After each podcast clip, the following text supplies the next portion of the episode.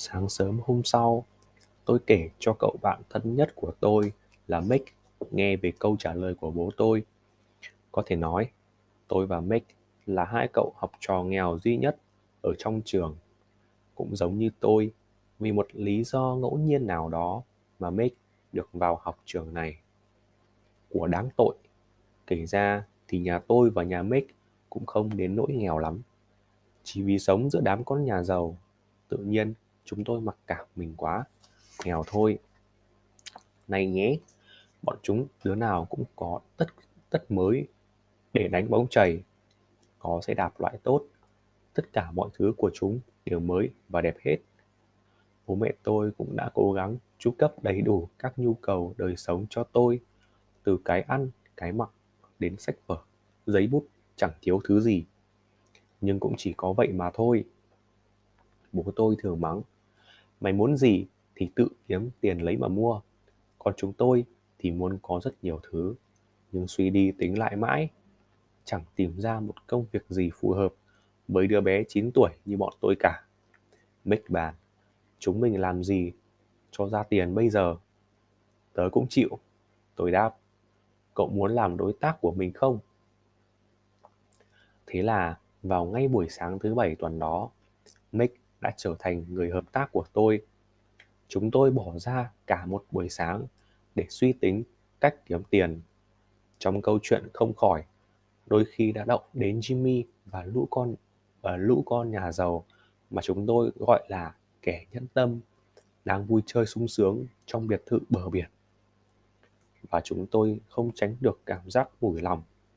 Nhưng chuyện này cũng có khía cạnh tích cực của nó. Vì tâm trạng đó đã khích lệ chúng tôi cố gắng hết sức mình để nghĩ cách kiếm tiền. Mãi đến chiều, một ý nghĩ một lóe sáng trong đầu óc.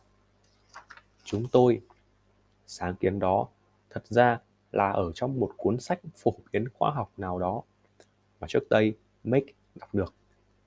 Hai đứa mừng rỡ ôm lấy nhau. Như vậy là mối quan hệ hợp tác của chúng tôi đã mang một cơ sở nội dung thực tế hơn. Liền trong mấy ngày tuần lễ sau đó, Mick và tôi chia nhau lần lượt gõ cửa từng hàng xóm, hỏi xem họ có bằng lòng tích góp vỏ thuốc đánh răng để dành cho chúng tôi hay không. Người lớn trong các gia đình tuy có vẻ ngơ ngác khó hiểu, nhưng đều đồng ý giúp chúng tôi. Có người còn gặp hỏi chúng tôi tích góp thứ gì đó để làm gì.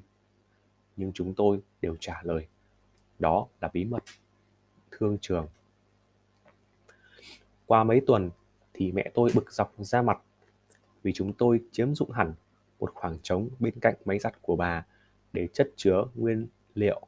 Chúng tôi nhét tất cả vào trong một cái thùng trước một cái thùng trước đây chứa rất chứa tương ớt cà chua.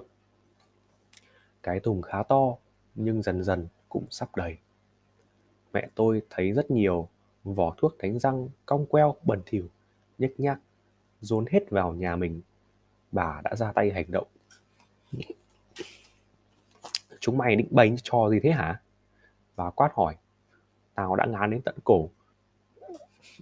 Cái thứ bí mật thương trường của chúng mày rồi. Chúng mày khôn hồn thì dọn đi chỗ nào cho khuất mắt?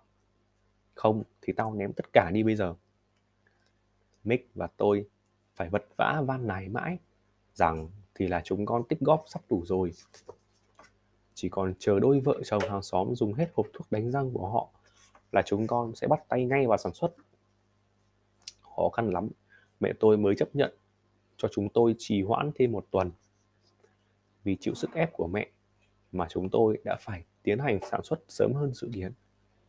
Đây là vụ làm ăn đầu tiên của chúng tôi do kho hàng của chúng tôi có nguy cơ bị mẹ trục xuất ra ngoài nên Mick phải lấy trách nhiệm để thúc giục bà con lối xóm tăng tốc độ sử dụng thuốc đánh răng sao cho mau hết. Chúng tôi bịa ra rằng các nha sĩ khuyên bảo mọi người mỗi ngày phải tăng cường đánh răng nhiều lần.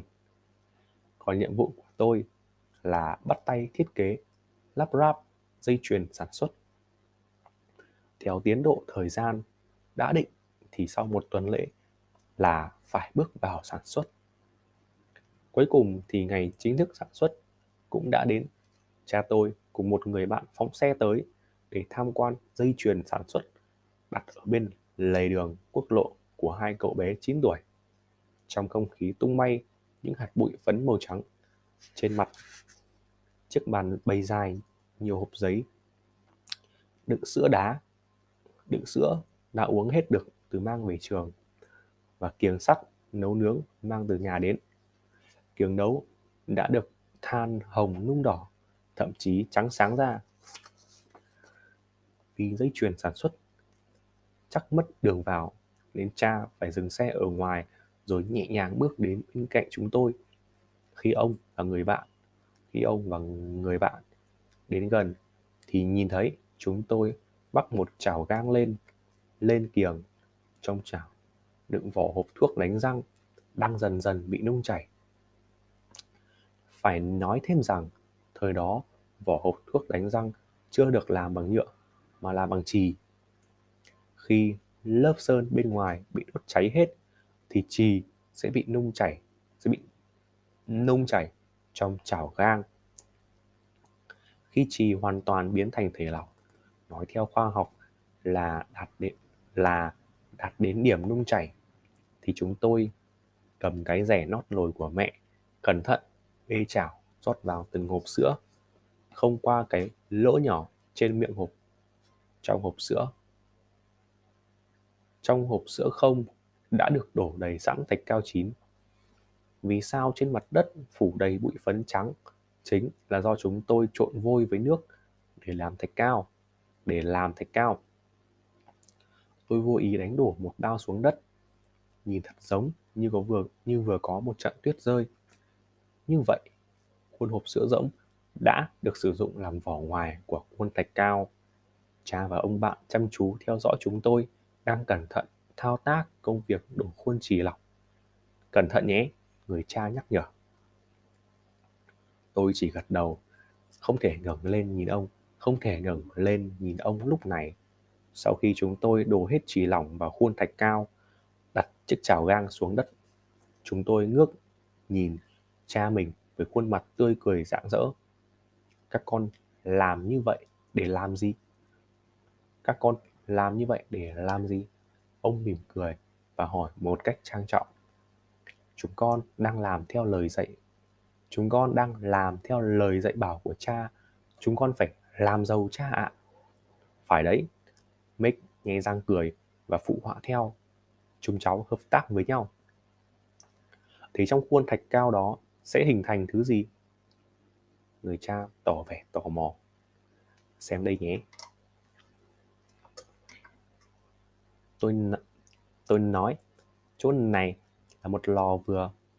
Chỗ tôi nói, xem đây nhé. Tôi nói, chỗ này là một lò vừa được đúc xong. Tôi dùng một chiếc búa nhỏ để tháo phần vỏ kín bên ngoài. Rồi cẩn thận tách ống ra làm đôi và nhấc khửa khuôn thạch cao ở phía trên ra một đồng xu, một đầu năm xu, đúc bằng chì rơi ngay xuống. Trời đất, người cha buột miệng kêu lên, tay xoa xoa trên trán, thì ra các con đúc tiền xu bằng chì cơ đấy.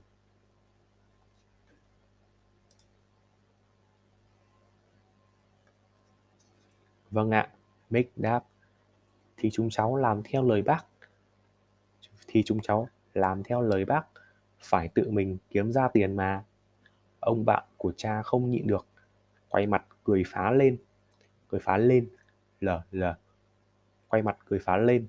Nhưng người cha chỉ mỉm cười và lắc đầu lia lịa. Chỉ mỉm cười và lắc đầu lia lịa.